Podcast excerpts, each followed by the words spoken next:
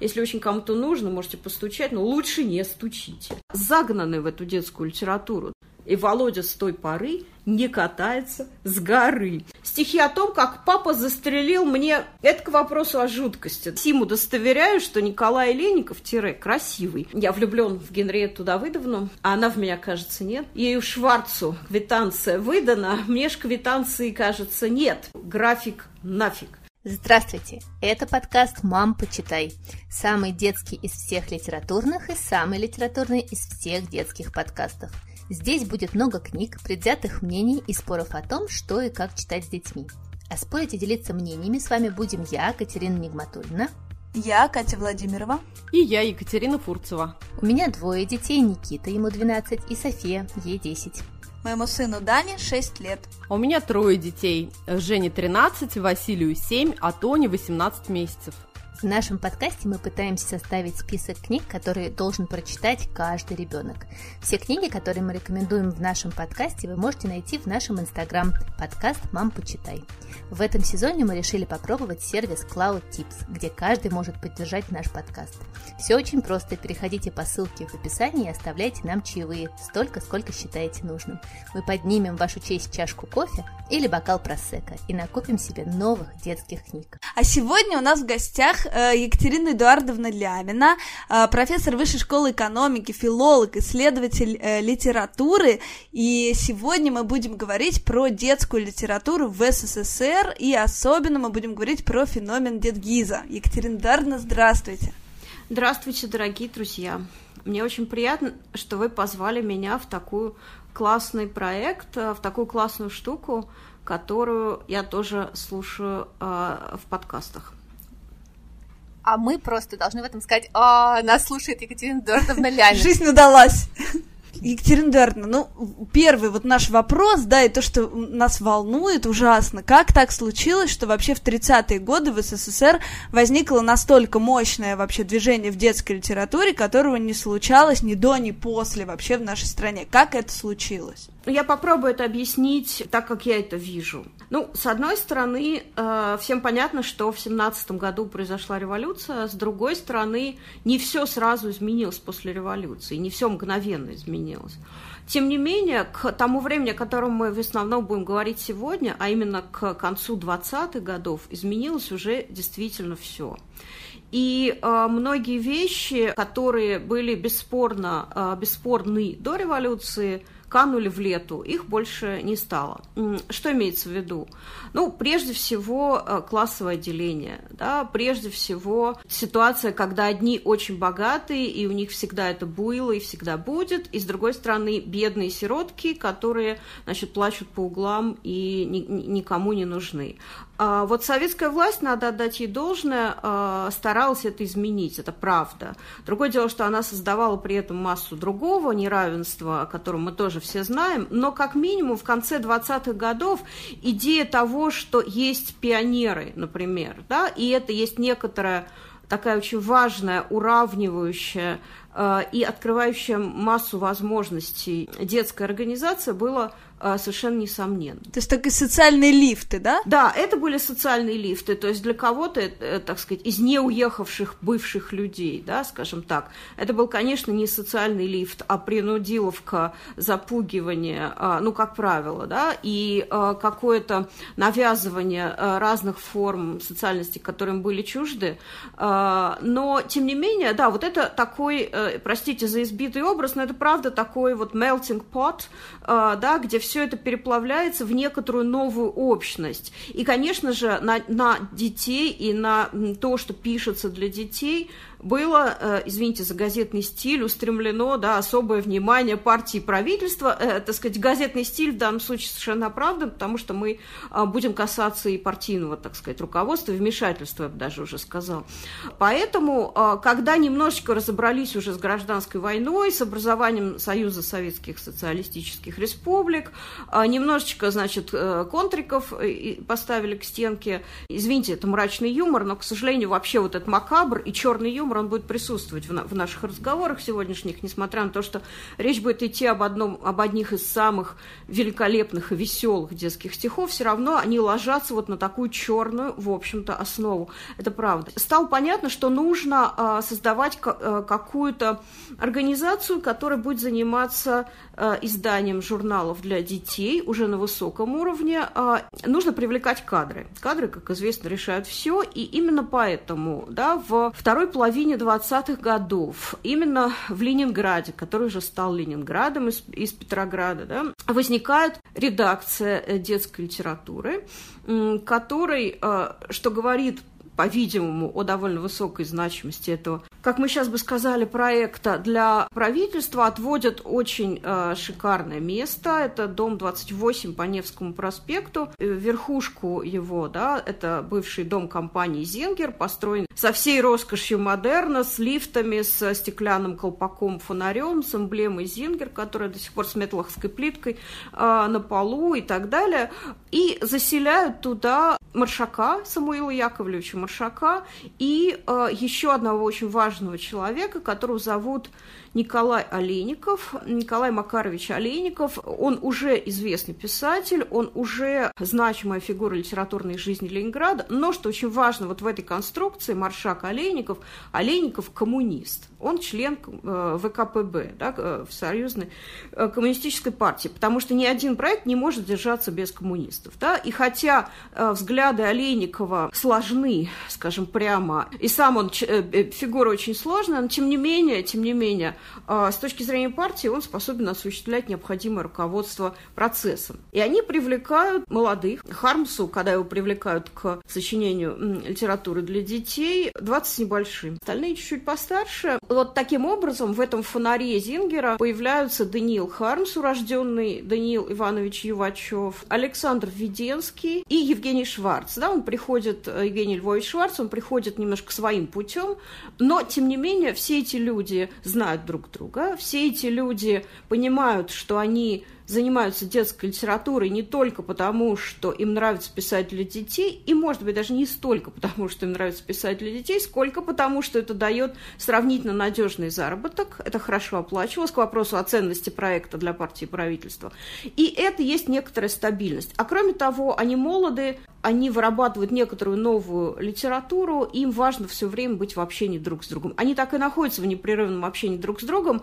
Люди, которые называют себя абериуты, то есть э, причисляют себя к тому, что называется объединение реального искусства. За это они в конечном счете и пострадают э, уже от той же самой советской власти, но пока они ей нужны. А еще же в Москве, да, был Дедгиз, не только же в Питере. А в Москве был Дедгиз, но э, я сегодня в основном все-таки готовилась к разговору о Петербурге, потому что мешать в одну кучу Москву и Петербург, Москву и Ленинград в данном случае мне бы не хотелось. Просто потому, что ленинградская редакция Титкиза – это нечто совершенно такое вот законченная история.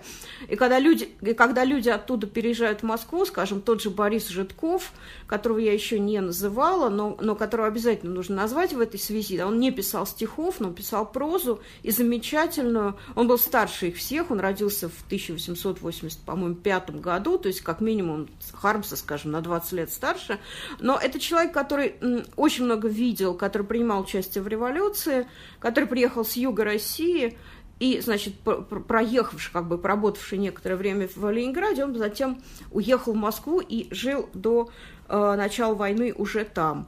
Но, э, так сказать, нам тоже нужно упомянуть, потому что ему принадлежит блестящая совершенно проза.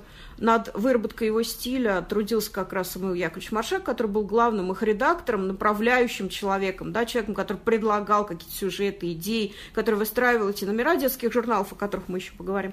Э, и, скажем, вот знаменитая проза э, Житкова, блестящая совершенно, которая называется «Что я видел», написанная от имени мальчика 5-6 лет, которая не воспроизводит и не повторяет и не становится на четвереньки, передавая то, как мыслит ребенок, а просто говорит так, как мыслит ребенок. Это совершенно нечто уникальное, никакой взрослой снисходительности там еще нет. Такой, знаете, ну вот он маленький, потом разовьется, там все э, станет все лучше понимать. Нет, восприятие ребенком э, разных феноменов, что зоопарка, что, не знаю, там он приезжает в колхоз, э, да, и его ведут смотреть э, там свинарник какой-нибудь образцовый, да, вот это все воспринимается вот с нашей точки зрения вроде как примитивно, а с другой стороны абсолютно органично. И когда ты это читаешь, ты взрослый человек, даже не обязательно своему ребенку, а просто вот когда ты читаешь, у тебя ощущение, что ты смотришь кинохронику. Причем вот почти что нет э, никакого экрана между тобой и кинохроникой. Ты как будто там находишься. Это просто исключительный художественный эффект. Очень рекомендую эту книжку. Я на прошлой неделе, значит, прихожу к своей ученице, а у нее сын пяти лет, Саша. Саша, привет, если вдруг ты слушаешь нас.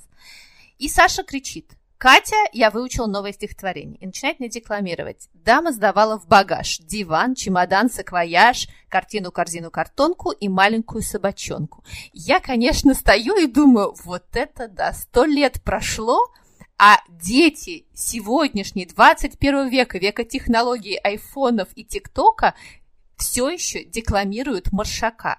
Вот, Екатерина Эдуардовна, расскажите нам про Маршака. Почему он был больше, чем просто детский поэт? Как ему удалось вообще собрать э, такую, то, что называется сейчас Dream Team, наверное, вокруг себя? А, и вообще, кто он был? Самуил Маршак был, э, ну, прежде всего, хорошо образованным человеком, как и все они, да. Э, я бы сказала, на этом фоне такой вот первобытностью и какой-то такой первобытной э, силой энергии отличался Олейников, который был донским казаком, э, и который потом уже в, Петрогр... Э, в Ленинграде показывал своим друзьям, и, скажем, сыну Чуковского, показывал свою спину, на которой переплетались белыми червями рубцы. Это потому что шампалами высекли одностаничники за то, что он стал коммунистом. То есть человек такой устрашающей витальности и, в общем, совершенно другого бэкграунда, как бы мы сейчас сказали, и который, так сказать, осознанно пошел против той сферы, в которой он родился, скажем, совершенно не, не, не секрет, да, что казаки э, антисемиты. Э, Олейников принципиально стал юдофилом и, и всю жизнь говорил, что мои лучшие друзья – это евреи, они образованные, они умные, они тонкие люди, а, значит, одностаничников своих я ненавижу. Но, вот, в частности, одним из новых друзей Олейникова стал Самуил Яковлевич Маршак, сын присяжного поверенного, получивший полагающийся еврейскому мальчику образование со знанием нескольких языков, который, впрочем, такое же образование получил Даниил Ювачев, происходивший с своей семьи, да, еврейских корней там не было, но там были очень очень своеобразные корни. В Маршаке было такое свойство, над которым очень часто издевались его молодые приятели, которых он привел, значит, в Дедгиз. Это серьезность, с которой он подходил э, ко всему. А, как к организации своего личного быта, так и к вот таким большим перспективным проектам, которые он в данном случае организовал в виде Дедгиза. Да? То есть у него были перспективные планы, действительно, с одной стороны. С другой стороны, он очень много переводил, и переводил, что бы нам ни говорил академик Гаспаров про его переводы сонетов Шекспира, да, что он такую барочную, сложную поэтику Шекспира превратил в поэтику, значит, сталинского ампира. Да, можно считать эти переводы каким-то совсем другим Шекспиром, советским, может быть. Но, тем не менее, не подлежит сомнению, что если Шекспира, скажем, сонеты вообще знали в советской стране, то исключительно благодаря Маршаку. Так мне кажется. Вот, то есть э, это был такой замечательный культуртрегер, на самом деле, да, который совершенно вот э, засучив рукава, что называется, да, и совершенно без всяких таких интеллигентских сейчас э, вот в кавычки беру, да, это слово, без интеллигентских воплей о том, фу, какие тут все грязные, плохо пахнут, действительно э, проводил вот эту высокую, без преувеличения, культуру в те массы, где такая культура была новинкой, да, и ему удавалось вот это невероятное сращение. Ну, как Чуковский, да, в каком-то смысле? То есть он... Фактически, да, только, только Чуковский сам очень демократического, как вы прекрасно знаете уже, да, очень демократического происхождения, и не, не смо... и, и как бы сделал себя в основном до революции, да, 1917 года. Он уже был известным человеком до того, как все рухнуло. И после того, как все рухнуло, ему удалось себя заново как бы найти, сконструировать, не потерять, э, с кого-то спасти, сберечь и так далее. Что касается Маршака и его молодых друзей, то им пришлось вот все это выстраивать уже в других декорациях, когда вокруг были, ну, понятно, понятно, что было. Уже была вокруг советская власть, советская реальность, советский быт и всякое такое. Вообще, я уже упомянула об Олейникове, а, но и Шварц, и, и в особенности, конечно, Хармс а, были очень сложными людьми, невероятно. Во многом благодаря талантливости э, чудовищный такой. И, как мне кажется, это мое такое, может быть, даже безответственное предположение, во многом за счет того, что они были, ну, это оборотная сторона да, загнаны в эту детскую литературу. Вообще-то это были большие писатели, большие поэты, которым нужны были, может быть, даже сопоставимые с 60-ми годами вот такие пол, пол, полные залы, стадионы их поклонников, да, им, им нужна была широкая аудитория, возможность публиковаться широко и делать то новое искусство, которое они считали необходимым делать для всех. Здесь же, хотя их аудитория тоже была широка, но это были дети – да, и отсюда во многом, да, вот такая эффект советского лишнего человека, который, конечно, бывший человек, а может быть и не бывший человек, скажем, там, Олейников, да, как бы у него, он лоялен советской власти, да, более того, она ему дала то, чего, вероятно, у него не было бы если бы революции не произошло. Но, тем не менее, это все равно какой-то... Вот они ощущали себя, по всей видимости, крадываемыми, да, то есть вот у них украли их аудиторию, и их возможность успеха, их славу, может быть, э, вообще возможность быть э, публичными э, людьми в хорошем смысле, да, публичными интеллектуалами, публичными поэтами. Олейникова довольно быстро начался страшный конфликт с Маршаком, да, такое сначала он был латентный, потом Олейников, повторяю, сложный человек, да, э, чудовищным образом издевался над Маршаком, но за глаза, а с ним никогда не рвал открыто, более того, занимал у него деньги. Ну, в общем, много всего там было. И к чему я это все говорю? К тому, что Маршак, конечно, поражает как организатор. То есть ему удалось вообще вот эту вот всю в общем, довольно жуткую компанию в, коктейль, в коктейле таком держать, если угодно, под контролем и чего-то от них добиваться, да, и чтобы они сдавали вовремя, чтобы они э, согласовывали иллюстрации. В общем, все то, что э, требуется в постоянной, повседневной редакторской, издательской работе, осуществлять на очень ну, высоком Да, невозможно уровне. себе представить вот это Хармс и дедлайн вообще. Вот-вот, э, именно. Но надо сказать, что когда в 1932 году э, Маршака потянули, значит, к Иисусу, да, уже в НКВД, э, и пошли первые допросы, то Хармс его не сдал, да, несмотря на то, что отношения у них были сложные. Ни единого слова показаний против Маршака, чего от него очень ждали – да, Хармс не дал, и тем самым, в общем, ну не то, что дело развалилось, ну, просто еще времена были относительно вегетарианские. В общем, это закончилось тем, что э, хотя Хармс э, продолжал печататься как детский писатель вплоть до начала войны, да, уже когда он, так сказать, был в ссылке, и когда его ну, фактически, ну, это такая странная ситуация, да, но вот не, не, не все они контролировали на 100%. Могли писателя выслать, а книжки его печатать. То есть вот тотальное забвение имени Хармса и не запрет на упоминание его в печати наступил уже после войны, конечно же, да. Вот, и тогда именно э, там ситуация стала окончательно, казалась окончательно про проигранной, то есть Хармса поглотил забвение. Но это оказалось не так, и вот Катя могла бы с тем же успехом, наверное, Катя Нигматульна процитировать э, ребенка, который читает там Иван Иванович Самовар, я думаю, да, что отнюдь, отнюдь не только э, багаж э, Маршака остался до, до наших дней. Иван Иванович Самовар был пузатый самовар, трехведерный самовар. В нем качался кипяток, пыхал паром кипяток, разъяренный кипяток лился в чашку через кран, через дырку прямо в кран, прямо в чашку через кран. А я вот как раз э, хотела спросить как раз про Даниила Хармса, про то, что э, ходит очень много, да, историй, что он сам, в общем-то, поддерживал такой немножечко эпатажный миф о том, что вообще он не любит детей, что э, все вот это вот ему чуждо, и вы уже много, да, про это немножечко рассказали, но, э, да, и, и даже прочитать вот эту фразу про а, кусочек из повести «Старуха» про то, что с улицы слышен противный крик мальчишек, а я лежу на диване и выдумываю им казни. Больше всего мне нравится напустить на них столбняк, чтобы они вдруг перестали все двигаться. И вот при всем при этом, а, насколько я понимаю, все-таки дети обожали даже в те времена уже, да, Хармса, его стихи, его творчество, и по сей день действительно вот а, в нашей семье это прям один из любимейших а, вообще авторов и все его абсурдистские истории, это, конечно, огромная любовь. Вот как, как умудрился этот невероятный человек в себе сочетать настолько вообще полярные истории? Причем сам же он был довольно жуткий, да, насколько я понимаю. То есть кто? Зощенко же, по-моему, написал в своих дневниках, что хорошо, что у Хармса нет детей. Это было бы уже что-то совсем странное или совсем жуткое, как-то он там прям так страшно написал, забыла слово. Очень правильные вопросы, а, которые как бы проблематизируют поле того, а кто такой автор детской литературы. Это всегда добрый человек, да, вот э, переписывающийся со своими читателями, как Астрид Линдгрен, да, вот переписывался с этой девочкой, там, подбадривала ее и так далее это очень, очень и очень сложное поле. Да? Даниил э, Хармс, по всей видимости, то есть, что он был человеком ярким, это, так сказать,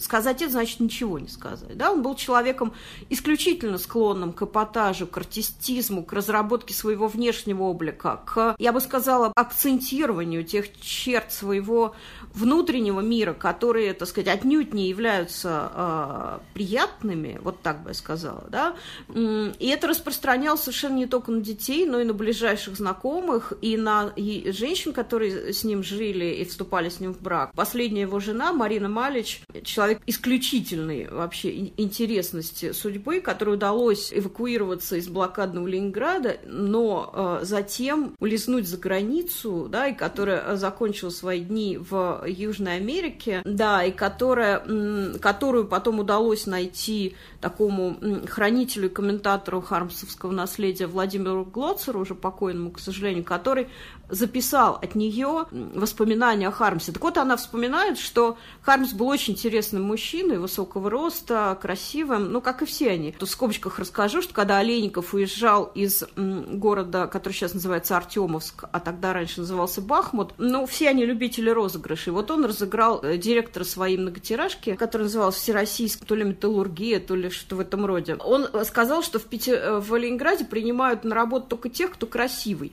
А он действительно был интересный мужчина. И ему дали справку с печатью, да, Сим удостоверяю, что Николай Леников, тире, красивый. Справку он потом э, с удовольствием показывал девушкам, которые, на, на которых имел виды, значит, разные. Как тебе такое, Илон Маск? Чтобы они не сомневались уже, да? Да-да-да. Вот Хармс, а, в общем, а, аналогичным образом относился к женщинам. А, у него их было много, они его любили, и он их тоже, так сказать, охотно с ними общался, назовем это так.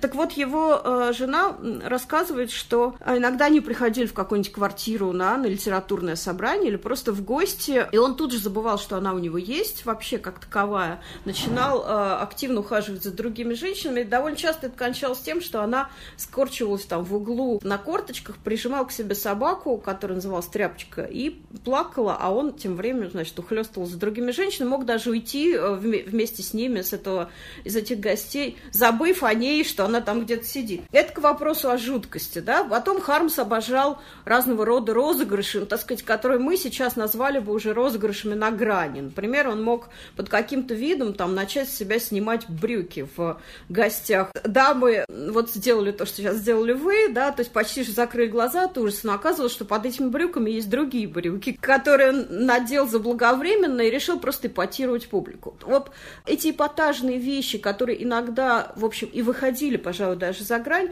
мне кажется, на самом деле и составляли, притяга... и составляли и составляют притягательность Хармса и его поэзии для детей. Дети ведь тоже, что называется, не знают границ, да, и это хорошо, они их потом узнают. Иногда это болезненно, но это неизбежно, да, и вот эта э, способность вечно экспериментировать, вечно э, со своим обликом, с тем, как тебя зовут. Да, скажем, известно, что Хармс очень любил маленьких собак, типа такс, потому что, с одной стороны, они подчеркивали его высокий рост, а с другой стороны, ну, потому что это такие интеллигентные, да, собаки, с какой-то английской составляющей, может быть, в себе культивировал, да. И сегодня эту собаку звали, например, Бранденбургский концерт, если ее спрашивали, да, а завтра ее звали Тряпочка, а послезавтра ее звали там Карл Иванович Шустерлинг, например. Использование фактически любой, да, даже на самом деле рутинной какой-то детали, и составлял секрет обаяния Хармса. Скажем, кто-то, вот, к сожалению, не помню кто, но это достаточно легко найти, вспоминал, как, что Хармс всегда неизменно пользовался колоссальным успехом в любой детской аудитории, как исполнитель своих собственных стихов. А говорят же, э, он сопровождал это еще какими-то фокусами, какими-то э, перформансами бесконечными, и дети поэтому не могли, конечно, от него вообще просто были без ума и никуда. Дети, в общем, ощущали дистанцию, которую он устанавливал между собой и ими. То есть не то, что он был детский любимец и позволял на себе виснуть там, да, и э, какие-то дарил шарики с надписями, ничего подобного. Да, наоборот, он достаточно... Вот, э, может быть, даже они ощущали ту цитату, которую вы, Катя, прочитали из повести «Старуха», да, думаю, изобретаю для них казни. Скажем, когда он выходил, выходил на сцену, значит, он, помните, да, э, в классических портретах его, что он ходил ходил в бриджах, в гетрах, э, в клетчатом пиджаке, в кепке с английской трубкой большой, куда закладывалась целая осьмушка табака, но, впрочем, у него были и другие. И когда он выходил на сцену, вот такой уже очень необычный человек, даже если он не жонглировал шариками, значит, дети там бесновались, потому что иногда они приходили в детские дома, там, ну, в общем, что называется, неблагополучные дети, которые, может, даже не знали, как себя вести, и и в любом случае были наэлектризованы таким собранием. Он просто стоял на сцене, и никаких криков там «Дети, успокойтесь, я сейчас буду читать вам стихи», вот это вот,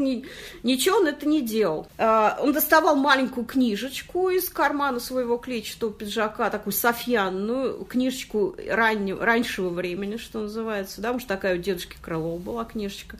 Он ее открывал, говорил громко, отчетливо, с хорошей дикцией следующее – стихи о том, как папа застрелил меня. И дальше он говорил последнее слово, совершенно непонятно. Дети начинали, кого застрелил, кого? О том, как папа застрелил мне, и снова, значит, не внятится вместо последнего слова. И когда они, наконец, собирались, то э, стояла колоссальная тишина. Да, и если переходить вот к материи стиха, да, то это тоже вечный эксперимент. И что очень важно, про это говорят литературоведы, которые профессионально занимаются Хармсом, Введенским и Олейниковым, соответственно, что именно у Хармса больше всего перекличек между детскими стихами и его собственными стихами и прозой. У Введенского их почти нет, хотя Введенский тоже писал много и хорошо для детей, скажем, замечательное стихотворение «Кто?», которое я тоже вот рекомендую просто к выучиванию наизусть. Стихотворение загад. Кто сделал? Разлил, разбил, бросил, потерял, и в итоге выясняется, кто это сделал. Да, отличное стихотворение, но между детским творчеством Введенского и его взрослым творчеством, да, его гениальными вещами типа «Потец», типа «Элегия», типа «Парша на отмели», вот такой жесткий и очень высокий поэтический строй, и его с детскими стихами пропасть. Между э, детскими произведениями Хармса и его взрослыми произведениями такой пропасти нет. Детское творчество легко очень можно воспринять просто как, простите за избитое сравнение, лабораторию для взрослого. Это правда. Он очень многие вещи он отрабатывал именно в детских стихах. Например, так называемую тавтологическую рифму, которая, э, ну, как бы фу в, детск... в высокой поэзии, да, вот на этой тавтологической рифме построено целое стихотворение, которое я уже упоминала, да, и которое вы тоже хорошо знаете. Иван Иванович Самовар, был огромный самовар, трехведерный самовар и так далее, да, но э, распадается вот эта тавтологическая, цепочка тавтологических рифм только в конце. В общем, каждый шаг э, в этом выработке поэтического языка, в том числе и детям, доступен. Они, открыв рот, за этим следят, как рифмы сменяются, как со словами играется, как слова разбиваются на части, потом снова э, соединяются вместе. Это что-то вроде жонглирования вот этими пресловутыми шариками, которые в какой-то момент у Хармса в руке оказывались яйцом вкрутую, который он мгновенно очищал, и, вынув из кармана пакетик с солью, посыпал, съедал его в один присед. О, как элегантно. Получается, он прямо как жил, так и писал. Как писал, так А, и жил. И это, Наверное, Кать, вы правы. А, Для упрощения можно сказать так. Но я думаю, что у него были свои манипуляции, может быть, даже своя магия а, творчества. Известны все эти его записки на дверях, да, просьба не беспокоить, меня нет, я работаю там до пяти часов. Если очень кому-то нужно, можете постучать, но лучше не стучите. Не, не случайно же, да, э, и- и отец ему сказал, тебя потому и преследуют неудачи, что ты harms, harm, да, вред, э, ущерб э, и так далее. Тогда он решил писать свою фамилию на английском языке по-другому и стал ее писать через CH, то есть charms. И быть, значит, очарователем, шармером и вообще человеком, который имеет дело с магией. Я думаю, что нам кажется, что его стихи — это что-то волшебное по легкости и непринужденности. Это правда. Но я думаю, что, как всегда, за этим стоит колоссальный труд. Э, Я думаю, что эта легкость давалась очень большим напряжением внутренних, внутренних сил, и, может быть, еще тем большим, что он понимал, что для взрослой аудитории ну, это как минимум будет чем-то второго сорта. Да? Кто всерьез воспринимает стихи для детей? Ну, мы с вами, но это э, как бы не, не, не такая банальная ситуация. Хотела сказать, что «Самовар» как раз был моим любимым э, стихотворением в детстве. Он меня просто замора- завораживал, замораживал. Я когда открывала вот эту книжку, которая наверное, у всех была вот с этим самоваром на первой э, страничке, вот это прям меня приводило просто в состояние счастья абсолютного, непонятного и необъяснимого, не риф- рифмованного очень по-своему. Ну, надо сказать, что вот да, 2021 год вот катит в глаза, и, в общем, Хармс по-прежнему вообще страшно популярен. То есть его читают все, его переиздают, его переиздают с блестящими иллюстрациями однофамильца Олейникова. Вот, и, в общем, ну, он правда там прям, мне кажется, да, один из китов такой, да, отечественной детской литературы. А вот что с другими, Екатерина Дарьевна? Олейников, Заболоцкий, Введенский, Житков, почему их так мало сейчас читают? Я думаю, что вот отчасти мы это уже объяснили, да, какой-то э, харизмой хармсовской, э, фантастической. И, может быть, тем, что он может быть, в, в равной степени вкладывался в э, свою взрослую и в свою детскую э, поэзию. А с другой стороны, вот еще что очень важно, в хармсовских текстах есть черный юмор. Я все-таки не откажу себе в удовольствии прочитать маленькое стихотворение. Как Володя быстро под гору летел. На салазочках Володя быстро под гору летел. На охотника Володя полным ходом налетел. Вот охотник и Володя на салазочках сидят, быстро под гору летят. На собачку налетели. Вот собачка и охотник, и Володя на салазочках сидят, быстро под гору летят. Быстро под гору летели, на лисичку налетели. Вот лисичка и собачка, и охотник, и Володя на салазочках сидят, быстро под гору летят. Быстро под гору летели и на зайца налетели. Вот и заяц, и лисичка, и собачка, и охотник, и Володя на салазочках сидят. Быстро под гору летят, быстро под гору летели, на медведя налетели. И Володя с Не той поры катается не с катается с горы. А, вот, вот этот, в общем, понятно, Ну, почему понятно, Володя не катается. Да? С другой стороны, на этот вопрос есть несколько ответов. Володя испугался, да, Володя решил больше не кататься. Во- Володю, Вообще, да, по- поездка мечты вообще. Володю съели, там, Володя теперь инвалид. Что, ну, что- Сожран. Вот, вот, очевидным образом, что в конце 20-х годов, э, да, в преддверии большого террора, все это может восприниматься как правительское стихотворение, да, судьба и лисички, и охотника и Володи предрешена в этой перспективе. Но отчетливо, э, так сказать, истории с отчетливым советским э, подтекстом и даже советскими реалиями у Хармса довольно мало. Вот ему как-то удавалось оставаться в своем, ну, если не пузыре, то во всяком случае вот во многом в мире своих фантазий. Несмотря на то, что Иван Иванович Самовар – это история про то, как э, пьется чай да, за столом. Это, так сказать, нечто вполне реальное. Дети это хорошо узнают. У Олейникова и у Введенского, и у Житкова таких реалий больше. Скажем, э, Олейников как, ну, такой ответственный редактор, что ли, журнала «Еж», который и, и «Еж», и еженедельный журнал. Он вынужден был в какой-то мере отражать пионерскую жизнь. Ну, не, она должна была быть отражена, да, и хотя Олейников очень тщательно старался не опускать вкусовую планку, все равно ситуации советского быта, они все равно прокрадываются э, и занимают свое место в его детском творчестве. В особенности у него есть такой персонаж замечательный, умная Маша, героиня цикла его микрорассказов, которые печатались в этом еженедельном журнале. Она как бы интересная, но м, в ней нет, ну, может быть, и не может быть, э, вообще он так и, и, и не планировал ее. Она э, погружена, эта девочка, в реалии конца 20-х, начала 30-х годов. Вероятно, вероятно, с этим связано то, что как бы эти, тексты в большей степени остались в своем времени.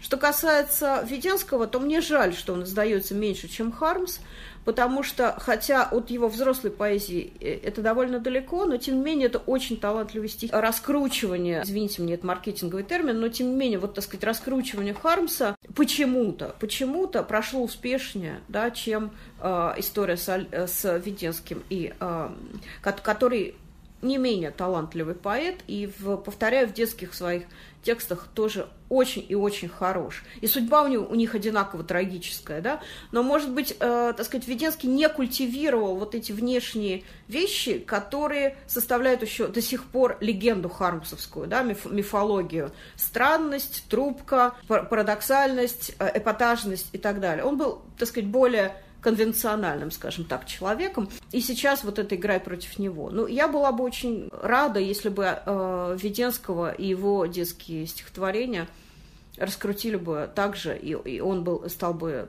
также известен, хотя бы. Мелик Пашаев издал вот эту прозаическую, вот эту коротенькую книжечку «Мяу», вот, с рисунками э, Веры Хлебниковой, вот, которая внучка той самой Веры Хлебниковой, которая вот, да, к Велимиру Хлебникову имеет самое непосредственное отношение. Вот, и вот, вот это вот не, не, не новое издать, издание, и прямо оно очень здорово сделано. Отличная книжка, да, э, замечательно. Здорово будет, если как можно больше детей, для них она станет родной и любимой книжкой. А Екатерина Дордена, расскажите про Евгения Шварца. Да, он тоже из этой компании, и характерно, что... Характерно, я приведу маленький фрагментик из воспоминаний Белыха и Пантелеева, авторов знаменитой «Республики Шкит», э, известнейшей прекрасной книжки, ну, чуть для более старшего возраста, истории детской коммуны имени Достоевского, да, они еще совершенно неизвестные и совершенно такие робкие авторы пришли как раз в этот дом, э, в Дедгиз, с какими-то своими произведениями, что-то предлагать, показывать. Как раз их Маршак пригласил и они, поднявшись на лифте, идут по этому коридору, и вдруг видят, что им навстречу идут на четвереньках два человека. Один кудрявый такой плотный высокий красавец, а другой такой тонколицый, изящный э, маленький человек. Э, и они останавливаются, значит, в ослаблении, а те говорят, да, добрый день, добрый день, меня зовут Олейников, говорит кудрявый красавец, а меня зовут Шварц, говорит такой э, человек с тонкими чертами лица. И они дальше идут, а те идут, значит, на прием к э, Маршаку. Вот это была первая встреча их э, со Шварцем. И, э, так сказать, уже по этому описанию вид, видна разность. Почти карикатурный интеллигент и, и, и такой брутальный, неинтеллигентного происхождения человек. Вот между Олейниковым и Шварцем сначала комическая, потом совершенно не комическая, но разгоралась время от времени вражда, и известно несколько стихотворных выпадов Олейникова против Шварца, в частности, баллада о Генрете Давыдовне. Я влюблен в Генриету Давыдовну, а она в меня, кажется, нет. И Шварцу квитанция выдана, мне ж квитанции, кажется, нет, пишет Олейников. И дальше, ненавижу я Шварца проклятого, а, за которым страдает она. За него, за умом небогатого, замуж хочет, как рыбка, она. А Генрета Давыдовна – это бухгалтер Дедгиза. А, то есть э, вы видите, что они поэтизировали, обыгрывали, обсмеивали, а, иногда весьма жестоко, свою повседневную жизнь. А, и действительно, таким ярким людям на таком маленьком пространстве было тесно. И Шварц э, вот по, по э, своей, по всей видимости, такой интеллигентской, ну не то чтобы уязвимости, но во всяком случае такой склонности решить все дело миром, да, вот как-то уклониться от прямого конфликта, он во многом оказывался жертвой Олейникова, не только а, в случае с Генриеттой Давыдовной, которая вышла замуж не за Шварца, не за Олейникова, а совершенно другого, другого человека. Тем не менее, тем не менее, Шварц, ему, он почему-то испытывал а, чувство некоторой неполноценности перед вот блистательными величинами типа Хармса и Олейникова, а на самом деле обладал едва ли не сопоставимым дарованием, которое нам сейчас, конечно же, хорошо известно. Ну, спасибо Захарову, на самом деле. Вот. Э, во-первых, спасибо Захарову, который, надо сказать, очень сильно умрачнил дракона. Да, в оригинале э, все-таки пьеса для детей, да, это пьеса сказка для детей, и она все-таки, все-таки не имеет такого безысходно мрачного э, финала, который приделал Захар. Но зато обыкновенное чудо, мне кажется, да, вполне, да.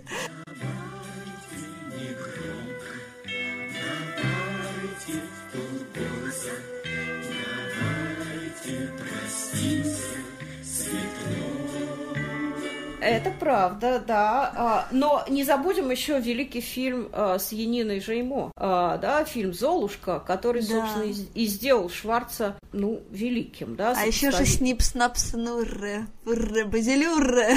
Шварц очень образованный человек, да, такого вот бэкграунда и происхождения сопоставимого с происхождением, бэкграундом Маршака. Человек, знающий несколько языков, очень умный человек, очень смелый человек, э, всю жизнь в скобочках в 1930-е, 40-е, 50-е годы ведший дневники, когда люди просто выкидывали из семейных альбомов фотографии репрессированных родственников, причем не брата и сестры, а какого-нибудь седьмого на киселе дяди, потому что было страшно, я не могу осуждать этих людей. Все это висело на волоске, и каждую секунду могло обрушиться. Э, Шварц вел дневники. При внешней склонности к, расп... Э, к упорядоченной такой трудовой да, с интеллигентской этикой трудовой жизни, никаких вот этих э, спанья до 4 часов, да, потом там курение табаку, и ну, вот то, то, что культивировал вполне себе осознанно Хармс.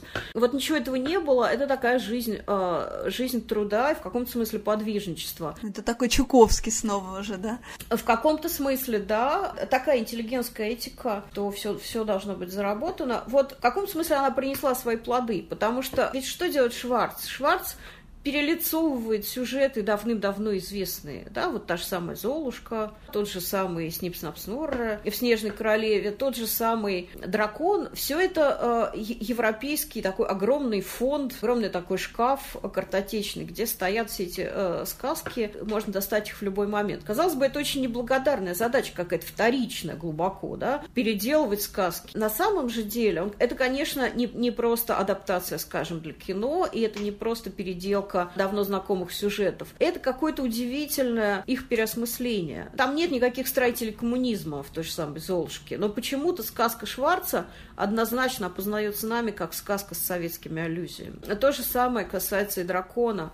То есть, с одной стороны, это осовременивание, а с другой стороны, это открытие дополнительных смыслов в том же самом драконе, да, который сейчас воспринимается, конечно, благодаря Захарову, Катя, вы правы, но воспринимается как притча. А притча, как известно, обладает большой объяснительной силой. То есть при помощи притчи можно объяснить все, что угодно. Поэтому, если просто натыкать в интернете там какую-нибудь фразу из дракона, зачем ты оказался лучшим учеником, вот это, да, при помощи этой фразы будет объясняться огромное количество ситуаций из современной и, так сказать, жизни недавнего прошлого. Почему? Но такова, таково свойство шварцевской э, драматической прозы и киносценариев, да, они исключительно афористичны.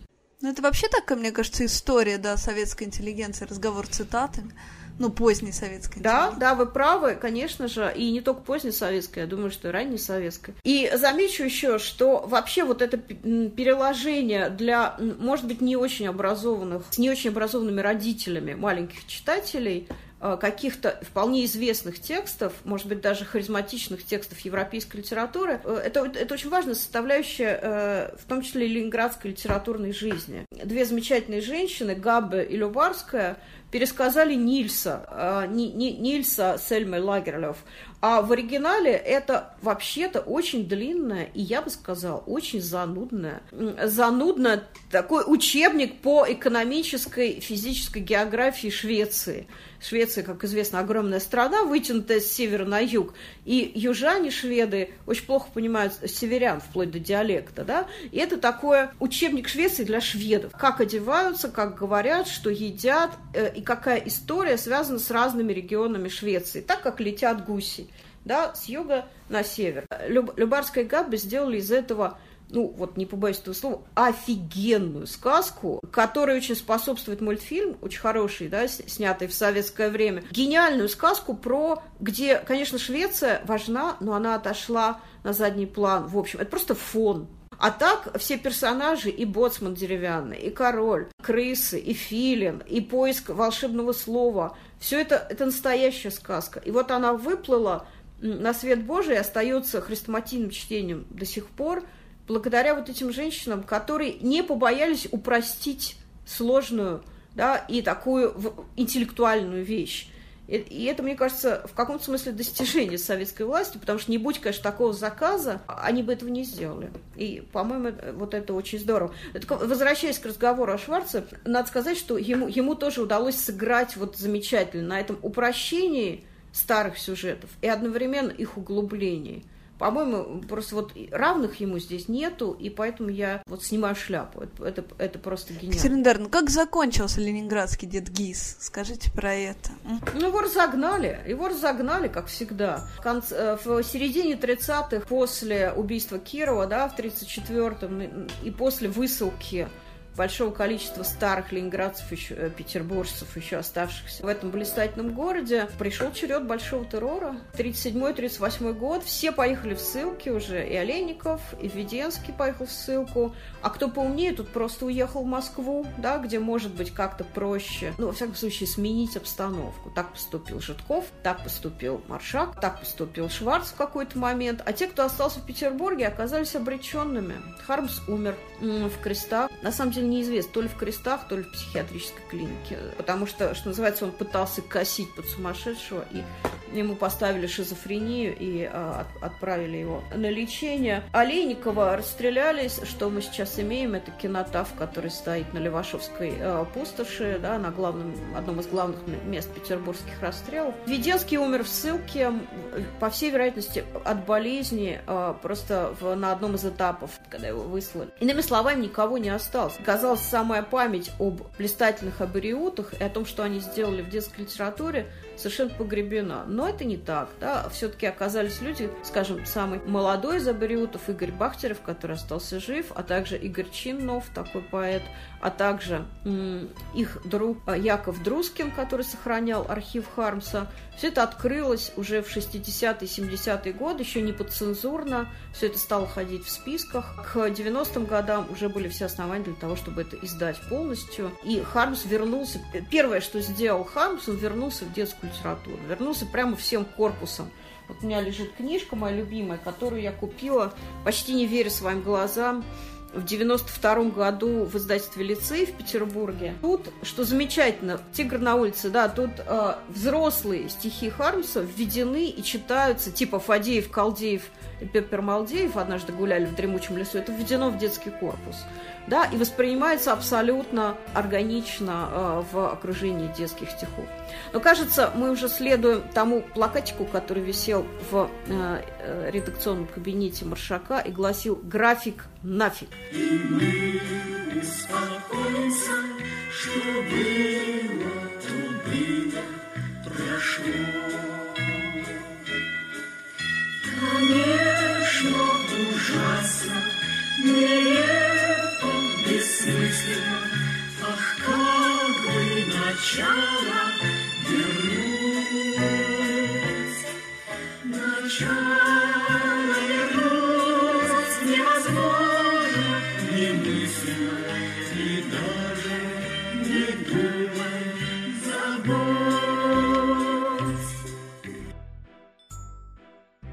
А это был подкаст «Мам, почитай» и я, Екатерина Нигматульна. Я Катя Владимирова. И я, Екатерина Фурцева. Мы будем рады, если вы подпишетесь на наш подкаст, поставите нам 5 звездочек везде, где вы нас слушаете, а еще напишите ваши комментарии. Мы все-все-все читаем. Мы будем рады вашим чаевым. Просто проходите по ссылке в профиле и оставляйте ту сумму, которую считаете нужным. Задавайте нам вопросы, делитесь своим мнением и читайте все-все-все стихи советских поэтов. До следующей недели. Пока. Пока. Пока.